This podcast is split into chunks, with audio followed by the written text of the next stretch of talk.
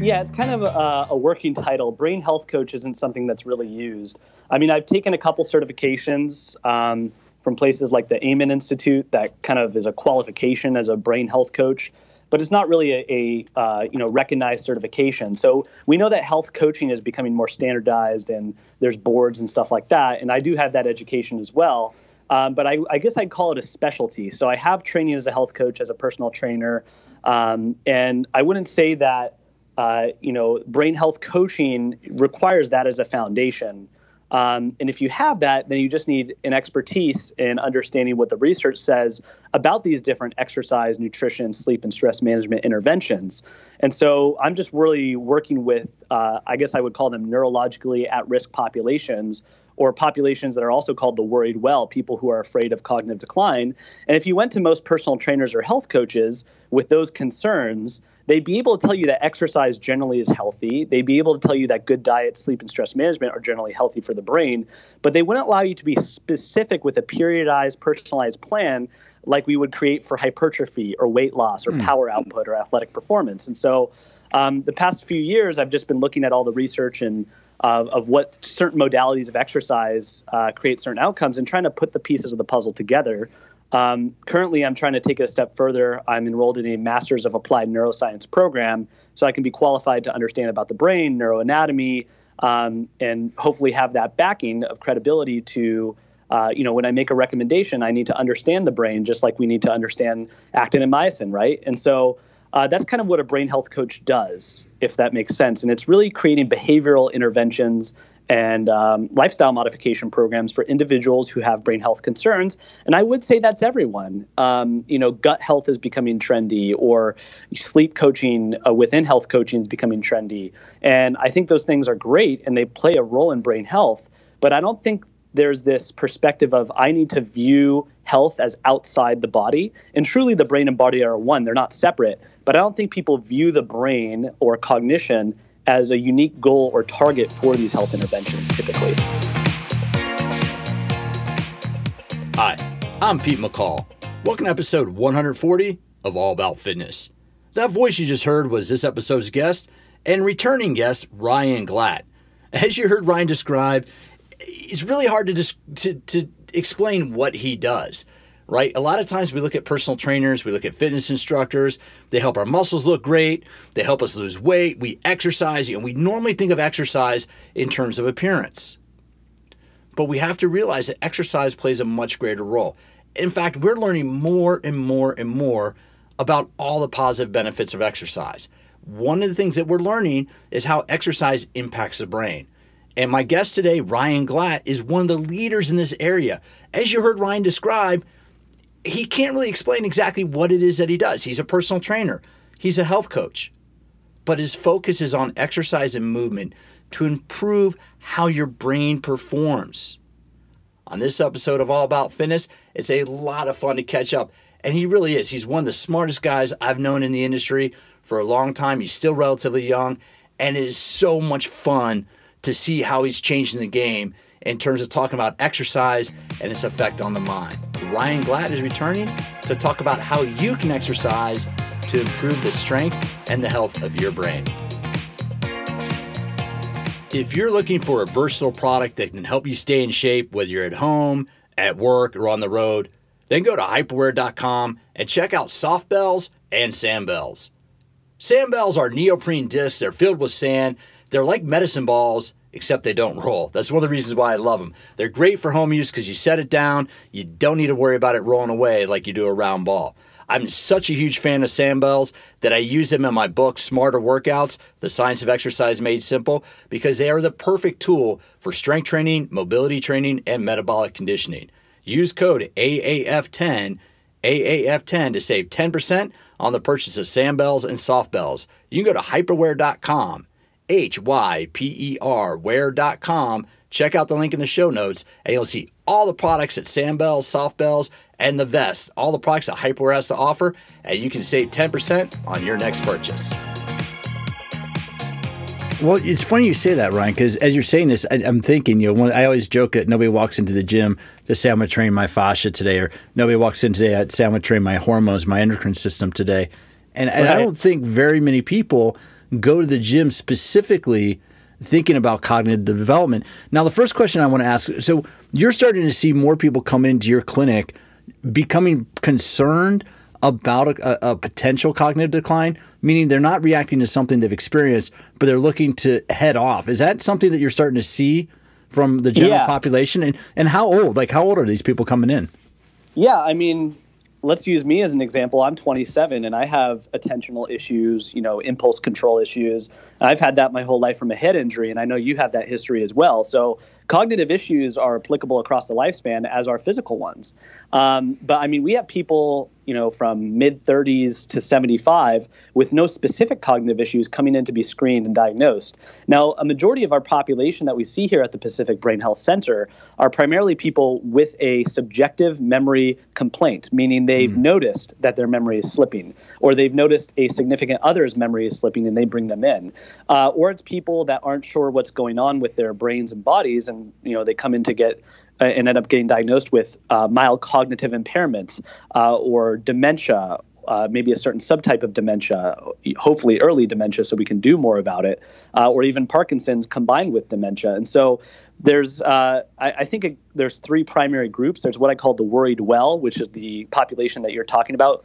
No one who has a particular issue, but they're worried about their brain health and want to know more about it, understand their brain structure and function and overall brain health, um, and identify the risk factors and create a plan to mitigate those risk factors. Then we have people who are more early stage mild cognitive impairments, which are individuals who aren't quite demented uh, but they're starting to see a decline in cognition, which is normal. It's normal to decline uh, in cognitive abilities as it is with the body over time. And we know that we can implement exercise programs to be preventative of the physical decline, but not a lot of people create these integrative health plans to mitigate the risk or acceleration of cognitive decline.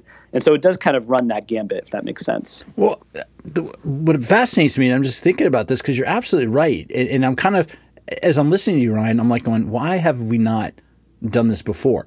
Because people do right. come into a fitness center. I want to lose weight. Okay, well, we got people that can focus on exercise for weight loss. You know, mm-hmm. I want to get big. I want to add muscle. We we know we know the type of exercises that can focus on that. I want to get quick. I want to build my endurance. We've identified that. How does exercise affect the brain? I mean, how does can exercise slow down the development of, of, of you know of, of Alzheimer's or dementia or Parkinson's, you know, how closely related is it between exercise and our cognitive health? It's quite closely related. And so, um, I mean, as we've talked about before, Pete, there is a extremely high value to exercise and brain health, and that's my uh, favorite modality to recommend because people just aren't specific with it or they don't think it's valuable to remain as active as possible. In addition, it's not just about staying active. You know, if you're running five times a week, because a majority of the research shows aerobic exercise creates new brain cells, increases angiogenesis, new blood vessels, increases the strength and provision of synaptic plasticity and connection uh, between synapses and neurons. Um, all of that is valid and true, but a lot of people hear that and say, "Oh, I'll just run as much as I can." But you know, per our friends at the Institute of Motion, we know that a majority of the science points to optimal health having to do with structured variability. And so that's kind of my approach is we want to identify aerobic uh, coordinate aerobic uh, training programs, coordination programs, resistance training programs. We want a structured variety of all those things. And because the brain adapts just like the body, we want to keep uh, the brain guessing. And you know, uh, inappropriately used term is muscle confusion. But if we just roll with that, let's talk about keeping the body and brain uh, confused, if you will, so that it has to adapt to new stimuli and stressors. And I think, you know, without going too deep into it, that's sort of the strategy. Now, the um, the acute variables and the fine tuning and the personalization of all that. That's where uh, we need to bring in education to educate these health and fitness professionals on what that requires. What's a proper intake process for assessing cognitive health within the scope of the health and fitness professional? And when you have that intake process based on your results, what do you do? And so, you know, we are trying to create that as well. So you're trying to create a whole, just like Gray Cook created a system for a movement screen with a functional movement screen. You're creating a system for how do you assess, identify, screen, you know, for cognitive yeah. function, and how can you? That that's essentially what you're doing, yeah, right? Exactly. Is how do you screen I mean, and how do you address it? Yeah, neuroscience can be very intimidating and complex, and so we want to simplify it for health and fitness professionals. Um, so if we just look at the three primary categories of memory, attention and processing. And processing includes information processing, the speed of processing. Attention could be uh, sustained attention over one, you know, uh, focus of attention over time, or uh, switching attention between stimuli, or dual tasking, being able to manage one cognitive and one physical activity at the same time, or multitasking, for lack of a better phrase. Um, and memory, what kind of memory? Short term, long term, verbal, visual memory. Um, and you know, the research is out there of you know what Tai Chi, martial arts, cardiovascular exercise, sports exercises, meditation, mindfulness, sleep, all these things that have outcomes on these different cognitive abilities and physical brain structures. We just need to connect the dots. So, yeah, we're working on and very close to finishing uh, an intake process that's within the scope, a model for collaborating with physicians, neurologists, psychiatrists, neuropsychologists, psychologists uh, within the health and fitness professional realm. And then to be able to prescribe exercises uh, and exercise modalities, frequencies, durations, intensities, variabilities, et cetera, to facilitate brain health. And while yes by partnering with physicians you can actually get brain scans and cognitive testing and the like um, you know it, it's just even taking a guess or a shot in the dark is better than what we're doing now. That that's fascinating ryan. And when i'm, going to take a couple steps back here for listeners. And i want to ask the first thing we, we talked about variability and we're, we're going to go into variability in a second because i think it's important for people to understand that concept. I know we've talked about that previously in our previous podcast but I'm going to come back to variability in one second. But the, the first thing I'm going to ask is muscle confusion because I know yeah. I kind of giggle. You, for listeners, Ryan is one of the most cerebral guys I know. Is very thoughtful, very intent, and and you know the geeks like us really like to use proper terminology. We like to use the term periodization. So muscle confusion, I know. How do you feel as someone that does this on a really high level? Obviously. How do you feel about using an over popularized or an over glamorized or a nonsense term like muscle confusion? Because I've kind of come to the, to, to the, the conclusion I need to accept it, not fight it, but at least explain to people to what, what muscle confusion or muscle tone, at least what the technical thing is. So, how have you kind of reconciled that using those yeah. terms with your background in education? Yeah, absolutely. I mean, I think it comes down to the client or the patient that we're educating at the end of the day. I mean, we can debate all we want, but you know, I can explain the you know physiological adaptation mechanisms that are really behind it, but I don't want to lose that patient or client. So when I have a patient in front of me, um, you know, I ask them, Have you heard of muscle confusion? They're like, Yeah. I'm like, Well, we want to use structured variability to kind of get a similar mechanism. And I don't need to explain the science to them because one, I have limited time and maybe they don't care. But if they understand the concept, then it changes their behavior. And if they have the principle in their head that doing something variably or mixing it up, if you will, is a good thing for brain health and physical health, which it is, then we don't really need to explain the science. So as long as they understand it, and you know, some of these people are more detail oriented and they want to know the mechanisms, then I'll go there. And you and I both know the mechanisms. Um, and you know, it's really providing novel stimulus so that the body and brain can adapt. It's that simple, and we don't need to make it any harder than that. Well, and that's one thing I think it's important for people to understand. So I'm going to stay here for a second on variability because I think there are a lot of people out there, Ryan, and you just mentioned you talk to somebody who does running, who jogs. There are a lot of people out there who think, well, I exercise 30, 40 minutes a day. I do my regular activity. I do this. But, and this is such a, a tricky road we walk down because on one hand, we say, be more active, be more active, be more active. And there are people out there that say, well, I exercise every day. Yet now we're telling them, you shouldn't be doing the same thing every day or you shouldn't be doing the same thing every time. So I have a little bit of empathy for these people who say like, wait, what, what do you, you know, because they get into a routine where maybe they, they walk the same path or they do the right. same workout, they use the same machines. So at least they're exercising. But could doing that same routine for an extended period of time could that have could that work against you and could specifically that work against your cognitive health? Why is it important for your cognitive for your brain for your body to be doing different movements? Yeah, it's an interesting conversation, and I think this is the role of the personal trainer and the health coach or health professional.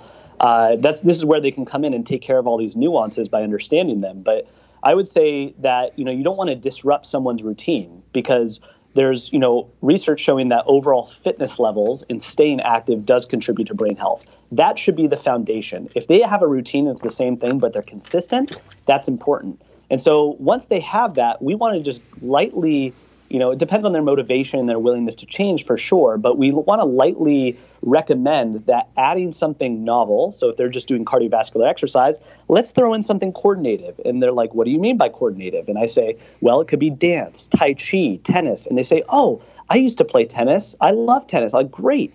When's the last time you played tennis? And they say 10 years ago. I say, great are, can you find a tennis pro? Are you near a court? Oh, absolutely. Can you do it twice a week? Can you get with a coach? And I know your knees might be bad or something because I'm working with usually people with osteoarthritis or some sort of you know age-related musculoskeletal or physiological condition. And so we have to be considerate of that. And they say, oh, sure, I'd love to do that. And so they get into it. And so by lightly recommending a change to their routine or an addition, that they actually end up enjoying, they're going to be okay with that. But a lot of people stick to routine because of uncertainty, or they think that you know just staying active will contribute to brain health and body health, which it will. We don't want them to stop the routine, but if they're willing to keep up with the frequency of how often they're performing ex- structured exercise or physical activity, then we can modify it slightly or increase the duration or frequency or intensity or modality then I think we can have success if that makes sense. Well, I, no, and when I'm, I'm, i have a big smile on my face right now, Ryan. And for listeners, we're we're recording via Skype, but we're just using audio.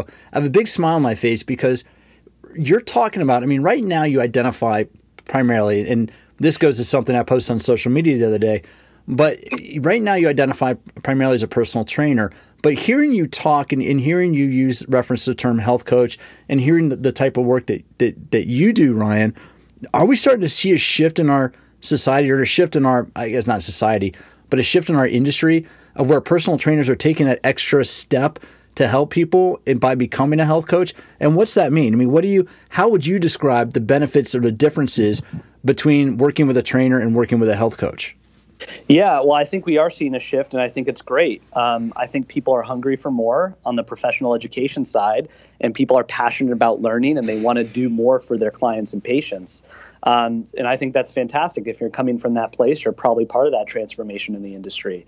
Um, and I think if you're not a health coach and you want to hyper specialize in one specific aspect of training or vice versa, there's room for collaboration and that's encouraged. And I think what's starting to happen is with the surplus of these very well trained and educated professionals, you don't have to be everything for one person. So, yes, I can do this whole brain health coaching thing, but maybe I want to focus on the exercise aspect and not on the nutrition and instead work with a nutritionist that cares about cognition and working with the geriatric population. And that's exactly what we're doing here.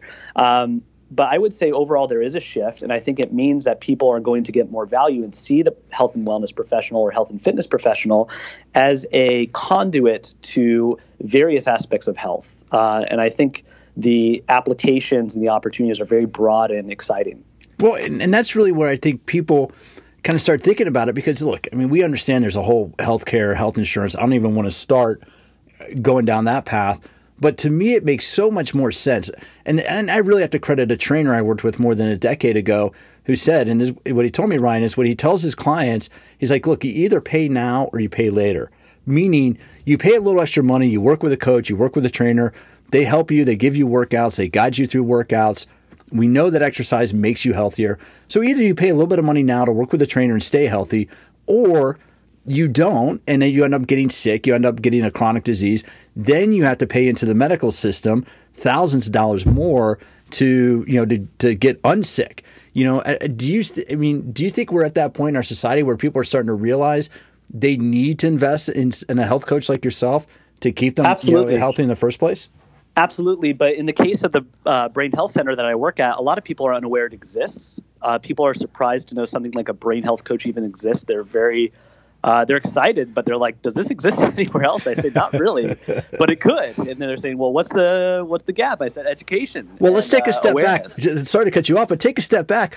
40 years ago, the first personal trainers were, you know, you're in Santa Monica. 40 years ago, Ryan, and, and I just connecting the dots, the first yeah. personal trainers were two miles from where you are at Venice Beach. It was all the bodybuilders. And it was like, hey, I want to look like you, so let me pay you to help me look like you. So I think we're going to see that where it's like, oh wait, I can do this with exercise. You mean I can right. help my brain with exercise? So I think we're you're actually kind of ironically you're right in the in the in the starting center of personal training. All you're doing is you're you're contextualizing in a different avenue.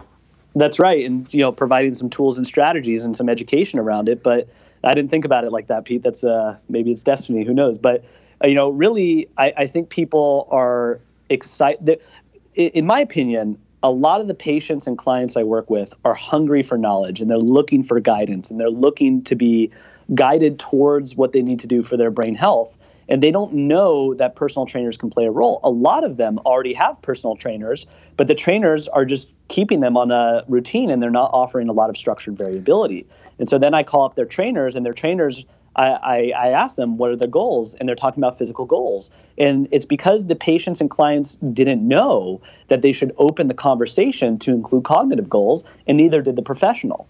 But if we kind of um, create that environment for people to have that conversation, the relevant programming and recommendations can actually take place. And so then what I'll do is I'll call their personal trainer. I say, hey, look, you're doing a lot of great balance interventions and strengthening so they don't fall and hurt themselves and they can maintain their muscle mass. But this individual is overweight and has metabolic risk factors and blood pressure related risk factors, and that can affect cognition and brain health. Can we actually control for that? And so now I'm seeing a shift and okay now we recommend they get an exercise bike so they can you know do some steady state cardiovascular exercise while they watch television and the program's changing to be more metabolically variable so it can be uh, we can get those metabolic variables and and therefore benefits and in, therefore impact brain health and cognitive function and so um, that's the sort of conversation that needs to happen i think people are willing to have it it's just that it needs to happen, if that makes sense. Hey, we're going to take a few, we're going to talk a little bit more about that here in a second. But first, Ryan, we're going to take a brief pause for a word sure. from one of our sponsors.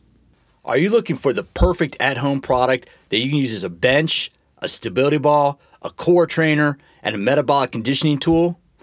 Well, look no further than TerraCore. It really is. It's one of the most versatile products in the world. Eh, people have to understand. I get contacted at least at least once a week people trying to show me a product, check it out, look at what I've invented. Most of that stuff is nonsense.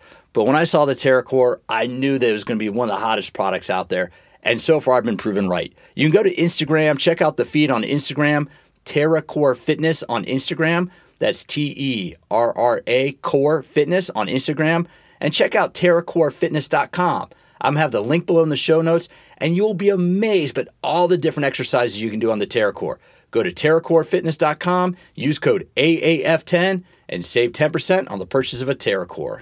All right, we're back. And so, Ryan, you're talking about helping people exercise for brain health. How do you do that? Are there specific type of equipment, exercise, or can anything be used to, to kind of enhance, to use exercise to enhance the brain? Yeah, so there's low tech ways of doing it and there's high tech ways of doing it. We tend to consider ourselves leaders in this type of intervention. So of course we're using some high tech. Uh, we use some we use cognitive training technologies that provide visual and or audible input um, that allows some sort of interaction, um, some sort of cognitive load to the individual, and all we're making them do is exercise while they're interacting with that cognitive stimulus, primarily a visual or audible cognitive stimulus. Um, you know, some of those technologies include SmartFit, FitLight, NeuroTracker interactive metronome. Those are some technologies you can Google and check out. But then we're also using basic things like different colored balls and hurdles and different colored dots and uh, ViPRs and agility ladders and cones. And we're creating um, task based exercise. Uh, or I am creating audible or visual cues, or one of our trainers are, to provide that cognitive load. Uh, one very rudimentary way of thinking about it is sports offer a cognitive and physical load. And typically, with the geriatric population that is having a cognitive complaint or presenting with a cognitive complaint, they're most likely not playing sports. And if they are, it's when they've played for a while and they're adapted. So introducing things like boxing or uh, uh, you know stick fighting like Kali or dance or Tai Chi, all these elements that have coordinative or motor learning or skill learning aspects to it, or even elements of sport like you know playing basketball while doing some sort of functional movement uh, or just dribbling a basketball um, or throwing a baseball back and forth, it makes them feel youthful and introduces play, but it also provides a cognitive load. So it can also be that simple, but absolutely we're using technology. Um, one from the intervention standpoint to provide that cognitive stimulus, but in our clinic we also use uh, technology that's within you know the hospital system, things like volumetric MRIs to see the uh, actual structural size of various aspects of the brain, like the hippocampus or the amygdala. We're using computerized cognitive testing, so it's computerized assessments to measure things like attention, memory, cognitive flexibility, etc. We're also using something called quantitative EEG, which is sort of like a swim cap that we inject gel into, and it can look at brain activity patterns. And then we're also using apps uh, for health coaching, for fitness tracking, for cognitive training, for uh, delivering fitness interventions. Um, we're even having people wear uh, this thing called Emotiv, which is a little think it's almost like a EEG headset that picks up brain activity that we can measure while you're moving to measure your attention, your engagement. We can see when people have stopped paying attention or they're too stressed by a certain stimulus, and so we manage that. So we love using technology. Um, we use technology for assessing balance, and we you know have people stand on a balance plate and do some feedback with postural sway and balance and body awareness. We use uh, technology for delivering mindfulness and breathing interventions. We have uh, technology for delivering uh, sound-based interventions. We use something called integrative listening systems that um, provides a certain frequency of sound to help uh, regulate vagal tone. Well, hold on. Um, if, I, if I can, if I can interrupt, yeah, I was just say if I can pause, break in there for a second because yeah, I'm kind of you're sitting here talking about audio tones, which is fascinating. But I just it, listening to you talk, it kind of occurs to me we have low tech technology and we have high tech technology. So I think of low tech technology like balls or medicine balls or colored dots. We that's very prevalent in the gym now. Is there a benefit of low tech technology in terms Absolutely. of training, and, and and what is that? Absolutely. So if you Wikipedia technology, I think the first paragraph they use a spoon as an example of technology. And if you think of a spoon, I mean, there's actually spoons with technology in them, uh, which is I think is amazing. But if you just look at a spoon, you know, you wouldn't consider a spoon high tech, right? Um, but I would say that if we look at how evolution occurred, I, I often explain why cognitive and physical training combined makes sense is because when we hunted the antelope, we had to run, we had to have power, we had to have endurance, we had to have balance, but we also needed to react. We need to make decisions, we need to control impulses, use our hand eye coordination skills. So we're, we're finding that areas of the brain that are meant for cognition are also meant for movement, and areas of the brain that we thought were just for movement are also for cognition. And it's not a surprise because that's how we evolved. But we also evolved with and because of technology things like spoons and spears and these tools. And so I think it's interesting that a lot of the research shows a benefit to uh, using tools and learning skills, uh, you know, music therapy and art therapy, and using these sports-like implements for cognitive and physical training. It's actually quite natural when we think about it. And so I think that low tech is not low tech; it is just a type of technology. And so we don't look at hurdles or baseball bats or uh, anything like that as a or a stick even. I mean, uh, if you look up cognitive Kali, um, there's a guy named Paul McCarthy who is actually a martial arts instructor. He runs some UCLA programs uh, for martial arts, and he uses stick fighting as a way of training cognition in athletes and people who are neurologically prone uh, or at risk. And so I think it's amazing. We can use something as simple as a stick to train the brain and body very intensively and very effectively. Um, so I wouldn't even call it low tech. I would just say it's not using electronics. Um, and then, of course, we have technology that uses electronics, and I think it runs the gambit. I think they're all extremely useful. I wouldn't say one's better than the other. It's really about how you use them and why you use them. Uh, what type of what what do you tend to because you're very thoughtful and you definitely know your your arsenal, your toolbox extremely well. In terms of the high tech stuff, what do you find yourself? excuse me. In terms of the high tech stuff, which which ones do you find yourself using more often? Are there certain apps or certain pieces of equipment of high tech equipment that you find are are your sort of kettlebell or dumbbell, meaning that your your go to resource for helping somebody develop their cognitive skill? Well, sure. I think um, I certainly have my biases. I think everyone does, and my biases probably come from my training. And so, if I I haven't done, for example, a StrongFirst certification, but if I did, I use a lot of kettlebell work. And I'm not saying one's better than the other, but what I tend to use uh, is the ViPR. I use the ViPR quite a lot for cognitive physical training, and I got to give uh, the Institute of Motion and Michol Dalcourt um, and Sean and Trevor from Genesis Flow for really inspiring me with these applications and providing those tools and strategies. But doing things like movement flows that involve coordination, timing, rhythm, memorizing sequences. We use a lot of that in the clinic, but then we also use a lot of SmartFit, which is I mentioned earlier, and you've seen SmartFit. It's a multi-target uh, board for delivering multi-sensory cognitive training combined with physical training. They have different technologies for that.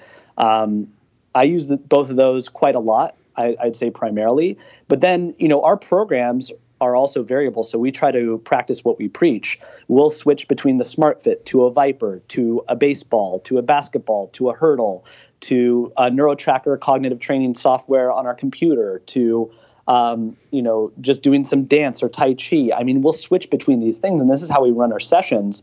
They're not randomized, they all have a rhyme or a reason to them based on their assessments, cognitively and neurologically, as well as physically. But that that's sort of how we structure our programs is with structured variability, understanding that all of these tools have value. We want to incorporate them in a sound fashion. You, and you hear you talk about it, it's really fascinating because you seem someone who's very comfortable with technology, and I'm one of these people where I, I can use it, but I, I, get intimidated. Do you see that a lot of people? I mean, do you think when it comes to technology and, and fitness, Ryan, do you think that tech sometimes can be a little intimidating and kind of keep people I, away from getting involved? Yeah, I do. But if you really look at it in a different light, um, for example, if you want to learn how to use a kettlebell, you probably go through some sort of education. Either you go to a certification course, or you study it online, or you have someone guide you through it. I think that's pretty normal, and that's for any fitness tool. And that's actually why we have personal training. I think that's why it's STEM is to learn how to use these tools. I don't think technology is any different. There's studies where they show people in their 80s and 90s how to use Uber and or Lyft or something like that, so they can increase transport, so they can have social engagement, cognitive engagement, get to physical therapy, get to all their appointments, see their family. And the ones that are successful are the ones that teach them how to use it. And so I don't think technology is any different. Um, I, I really just think that people hear about it and it's there, and there's this kind of stereotype around it where, oh, it's complex, it's complicated, it's not for me, or it's millennial. I don't think any of that's true. Once you have some sort of education or onboarding around electronic technology, um, and I think it's easier because usually the resources or tutorials are built into that platform, whatever it is, a software or hardware, then you can learn it and then you have that skill. Um, so I really don't think that's true you know, and so because that's one thing that I think people fear is that it's like they, they get in there and they go, oh wow, that that overwhelms them. What's your advice um, for people that that might be looking for for people that are tech that, that enjoy tech that are tech aficionados? What's some of your what would be your go to at home kind of tech, either low tech or high tech that you might add to an, an at home fitness equipment or at home fitness um fitness center? Sure. I mean, a great way to start is just by using apps. And so um, I mean, I don't want to recommend one specific app, but for, let's just use the example of Headspace or Calm. And a lot of people are, you know, I'm not good at meditation or mindfulness or breathing. I don't know how to get started. And once again, it's not a, something you're good at. It's just something that we're recognizing should be part of a health plan. And instead of an exercise plan, I call it a health plan because it allows us to incorporate so many other things. And so you know, of course, there's fitness app exercise like Aaptiv or Nike Training or something like that. Yeah, those can be extremely helpful because they provide guidance whether you agree with the exercises or not, and it's better than doing no exercise at all. And so those types of apps are available, as well as you know these these mindfulness, meditation, and breathing apps. I think they're highly valuable, and then some sort of nutrition application. If we just have those, and if you want to go there, you know, cognitive training apps. I'm not going to debate it on this um, interview on how effective they are, but they do play a role um, things like BrainHQ, for example, um, and they have been shown to have some effectiveness. But I think everyone should have, if you look at the categories or buckets, if you will, of sleep, mindfulness, or stress management, exercise, nutrition, and cognitive stimulation. If you have one in each of those buckets, and if you have apps that cross over into both buckets or more than one bucket at one time, that's great. Um, but you should have all those buckets covered, and that should be the minimum as part of a you know holistic or integrative health plan for physical and brain health. I think it applies to everybody. And, and no, I think you're right. And when you look at this, I mean, how would you? Uh, let me try to think of what you know.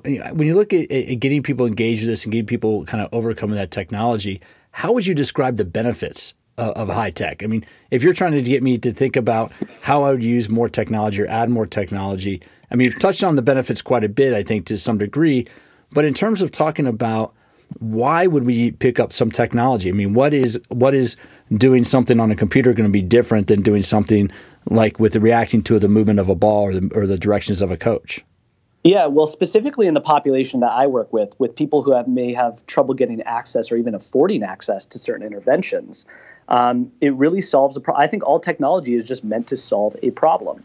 There's a general negative viewpoint about technology, but the reason we created a spoon is because the problem was eating with your hands isn't always effective, although it's very fun and I recommend everyone tries it. But um, you know, the reason we created spears and things like this was because you know running down the antelope and killing it with your hands probably wasn't effective. So let's make it easier or solve that problem with technology. And so all these apps solve a problem.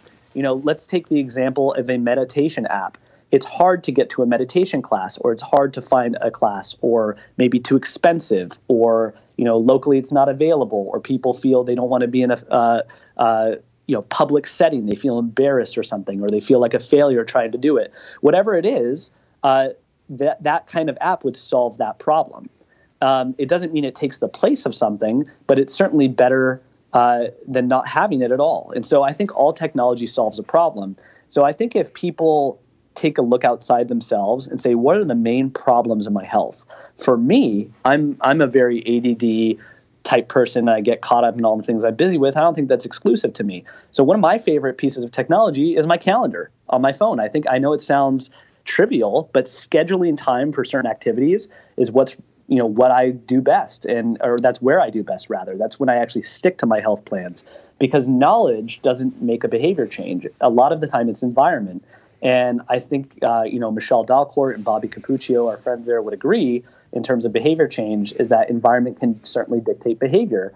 And technology is now part of our environment. So how can we get technology as our environment to work for us and help us do better? I think that's a great place to start is asking that question. Well, and I hadn't even thought about that, Ryan. You're absolutely right. Just getting into making using the tech of your your app or not app, but using the tech of the tech of your calendar app on your phone if you put in there a 15 minute walk every morning at eight, and you put in there a 15 minute walk every more afternoon at three, you're using right. technology. And I like that because you're not you're not thinking about it. You have to to change a behavior. You have to take an action. And even Absolutely. just using a low tech thing, and people might not realize that, but you, you are using tech to change behavior. So to start wrapping it up, what are a couple things if, if people are to, to, think about cognitive health and, and to think about okay, I, I want to use exercise to to really enhance my you know my brain power. And I just want to make one comment real quick, just thinking about this. What's interesting to note is you have all this stuff about NFL players. You hear all this stuff about NFL players head injury. What I find interesting is the ones the NFL players that stay on TV that are more engaged with the sport, they seem to have really good cognitive recall, you know, 10, 15, 20 years after playing the sport because they're engaged and they're doing things they look like they're staying relatively active. Yet when you see some of the players that are having cognitive abilities, it's because they're not doing much, they're not interacting much. How much is a social interaction involved in, you know, where I was going with this is I think the players that are on TV are still around the sport, so they're still engaged in the sport, whereas players that maybe aren't doing media around the sport aren't. How is it, how important is it to stay engaged in a social connectivity for cognitive health? Yeah, it's a it's it's hugely valuable. Um, I think there's a lot to go on there. We could go the the sports route, the concussion route, you know, cognitive performance route. I, I think we'll abstain from that because it's a longer conversation.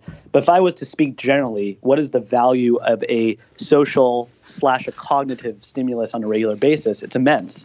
And if we look at older adults who are severely depressed, which is extremely common, um, they are usually isolated or there's something that they used to do like uh, cycling with their friends or playing you know a pickup football game or something like that that they're no longer doing for either logistical physical or cognitive reasons.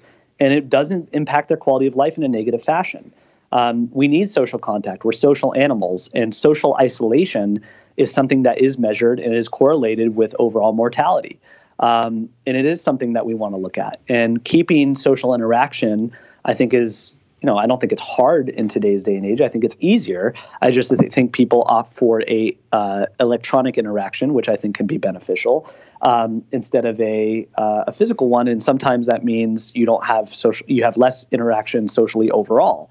Um, at least that's the case for a lot of people. And so, um, I think social contact and interaction is cognitively demanding because you have to you have to not say offensive things and you have to explain to what I, I, mean if you want to catch up with someone and you haven't caught up with them in a while and you're tired it's hard to do that because you have yeah, to elaborate yeah. on everything that's been going on. There's so many cognitive processes involved in socialization. It's critical. And i think it's a cognitive health related strategy is to uh, stay socially active. And some people need ideas. And sometimes, you know, I'll, I'll, use the example of a patient that I recently saw, overweight, had trouble getting active, um, but their grandkids lived about an hour away from them and they lived in Silver Lake. And they say, oh, we see them sometimes. They come to us like, what about if you go to them?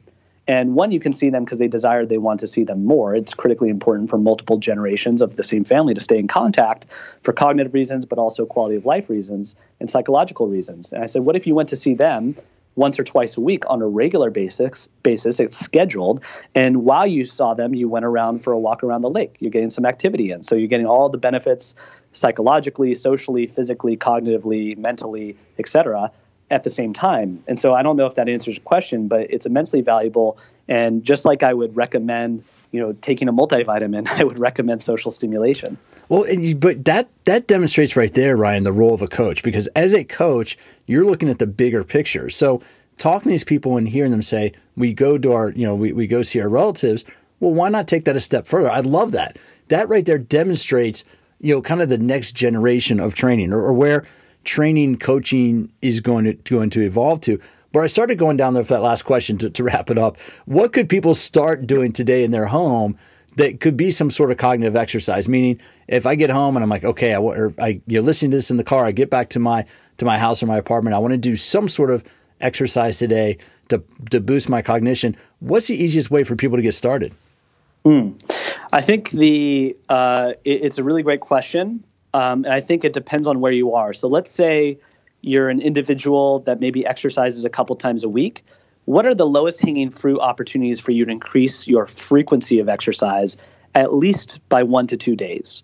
And if you can ask yourself that question, maybe technology can play a role in helping you do that. Maybe you have to, you know, enroll in a class or hire a trainer to keep you accountable. That would be one start is how can we increase the frequency? If you think you're exercising, you know, three to five times a week and you're doing it consistently, the next question would be how can we integrate variability? Is there something that I can add, change, or modify to impose a new cognitive and or physical challenge onto myself? Um, and I think if you're already doing that, how often are you doing that? Are you doing it once a year? Are you doing it four to six, you know, every four to six weeks? Um, you know, how often are you periodizing that variability? And then the next question would be if that's, you know, if that last step is too much, it's a little too nuanced or detailed, maybe a step before that would be can I incorporate other aspects of brain health using technology such as mindfulness, meditation, sleep tracking, uh, nutrition? Uh, w- where are the opportunities, or maybe cognitive stimulation, social stimulation? What can I do that I'm not doing enough of? Um, that can supply me a cognitive benefit or, or allow me to sequester a cognitive benefit from those activities or interventions. So, those are the questions I would ask. That's, I mean, that's that's killer detail to ask. And, and for listeners, you have to understand when you work with somebody like Ryan, or, or sometimes with somebody with, with the background that we have, you're going to get a lot more. You're not going to you're not going to a health club. You're not going to a fitness center to you know to to rip your abs or to whatever blast your butt. You're going to go there and get a lot more out of it than you ever even thought was possible. Now you do a lot of great content on your Instagram page, Ryan. How can people listen? People listening go, man, this sounds awesome. I want to learn more about this. How can people kind of engage with you and learn more about what you're doing? What's it? Whoop. Yeah. What's the, the name of? Sorry. What's the name yeah, of your What's the name of your place in Santa Monica, and, and where can people learn more about it? Yeah, so I'll, I'll give a couple of websites. Uh, the Brain Health Center uh, in Santa Monica is called the Pacific Brain Health Center, and it's part of the Pacific Neuroscience Institute um, which is built in association with Providence Health, St. Joseph's Hospital in Santa Monica, as well as the John Wayne Cancer Institute. Uh, if you Google any of that, it'll show up, or you can go to pacificbrainhealth.org. Um, and I strongly encourage anyone to, you know, make a consultation or appointment. We primarily take insurance, so we're not really this, you know, one of those cash pay clinics that are trying to make a quick buck. We take a lot of insurance. So if you or your, you know, uh, anyone in your family or friends feels like they should be screened for uh, cognitive decline related issues or concerns, I strongly recommend it. And Pete, I just want to say that there is an issue of people not getting screened early enough. If people got screened for cognitive decline related issues and diseases early, it would save the U.S. alone $1 trillion per year. If, if just early detection was more in place. And so I got to encourage everyone to do that. And so the Pacific Brain Health Center does take various types of insurance. Uh, so I'd strongly recommend people to check it out. Um, if you're looking for uh, to stay up to date with the course that we have coming out in a couple months, uh, training health and wellness professionals how to incorporate uh, brain health related exercise programs and health programs, including this uh, intake process that we talked about. Um, w- into their practice and into their expertise, I would recommend going to ryanglatt.com, and then there's a quick little sign up link there, and you'll stay posted. Um, and then my Instagram handle is glatt, G L A T T, dot somatiq, S O M A T I Q. Man, you're doing awesome work, Ryan. And, and as usual, I really appreciate uh, appreciate what you're doing, and I appreciate your time today. Appreciate you, Pete. Thanks for what you're doing as well. Love it. All right, before we go any further, I want to thank Ryan for taking the time uh, for the interview. And for listeners, you can tell this is one of those this is one of those episodes where I kind of geek out. This I'm doing a series right now. There's been a few episodes on technology, on how technology is impacting fitness. And what I really like about this conversation when we recorded it, to sit there and think that the spoon and a spear, that at one point that was cutting edge technology. Mean, that's why I interviewed Chris Frankel from TRX, right? Because the TRX is relatively simple technology, but it changes the way that we use our body. And we don't think of exercise as having impact on the brain you know, majority, 98 point, probably 99.99% of all exercise literature is focused on other things. Yet none of us are getting any younger, right? We're all getting a little bit older. So, how do we maintain our cognitive health? Because guess what? Watching TV and playing Fortnite ain't doing it. You know, getting out there and engaging with people, learning new things. You know, I'm gonna have a link below to the ViPR PRO. You know, you've heard us talk about the ViPR PRO, and that really is it's a relatively low tech fitness tool but you can do so many things with it that it can work on motor skill, it can work on strength, it works on mobility. But the whole idea of having to use a tool that you're not used to to learn new movement patterns and to sequence and flow and connect different movement patterns, you want to talk about cognitive development. Wow. You know, you have the ViPR PRO, you have the Mace, you have Indian clubs. All these are tools that can strengthen our body, but because they require coordination and dexterity, they're strengthening our mind as well. Now, I love strength machines. I love weight training machines because they're one of the most effective ways to train. But when you look at a weight training machine, you most of the time you're sitting down and you're not putting load. You're not putting, well, you're putting load into the body, but you're not putting load from multiple directions and variable, you're not putting variable loads into the body. So machines are good for making you strong. But if you want to make your entire body strong, if you want to work on linking your mind, your body, your fascia, your muscle, everything you hear talked about on this podcast, we have to get up and we have to do things different.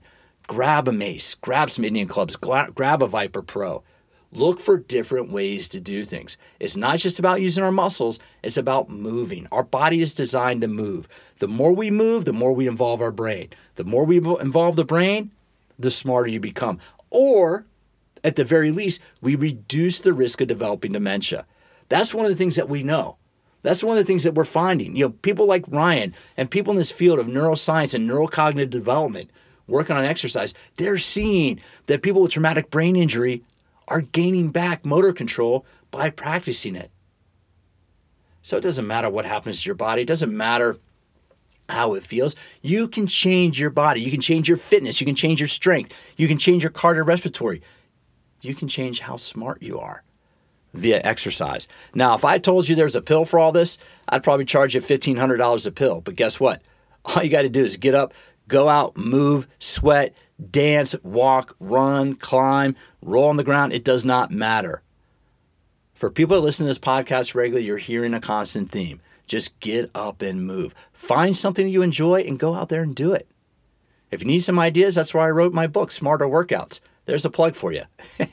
I don't charge anything on this podcast, but I am trying to sell my book, so you got to put up with that. Check out the link in the show notes, Smarter Workouts. I honestly, I wrote it because I want to give you the skills to move better. Everything in there teaches you how to move. It's exercise is a function of movement. Honestly, I wrote one of the first weight loss books. I don't talk about weight, or sorry, I wrote one of the first exercise books where I don't talk about weight loss. It's not that important. What is important is that you learn how to move and you learn how to use your body. We only have one body, folks. It has to last us for a lifetime. I know my mine's going to last me a long time because I'm taking care of it well. And all I'm trying to do with this podcast, all I'm trying to do with smarter workouts and the content I put out there is trying to give you the tools so that you know how to make your body last as long as you want it to. Thanks for stopping by this episode of All About Fitness. If you want to connect with me, you can reach me at the All About Fitness Podcast. That's All About Fitness Podcast at gmail.com. That's the email. All About Fitness Podcast at gmail.com. You can ping me or connect with me on Instagram, Pete McCall underscore fitness on Instagram. That's Pete McCall underscore fitness on Instagram. And that's Pete MC underscore fitness on Twitter. Thanks for stopping by, and I'm definitely looking forward to have you join me for future episodes of All About Fitness.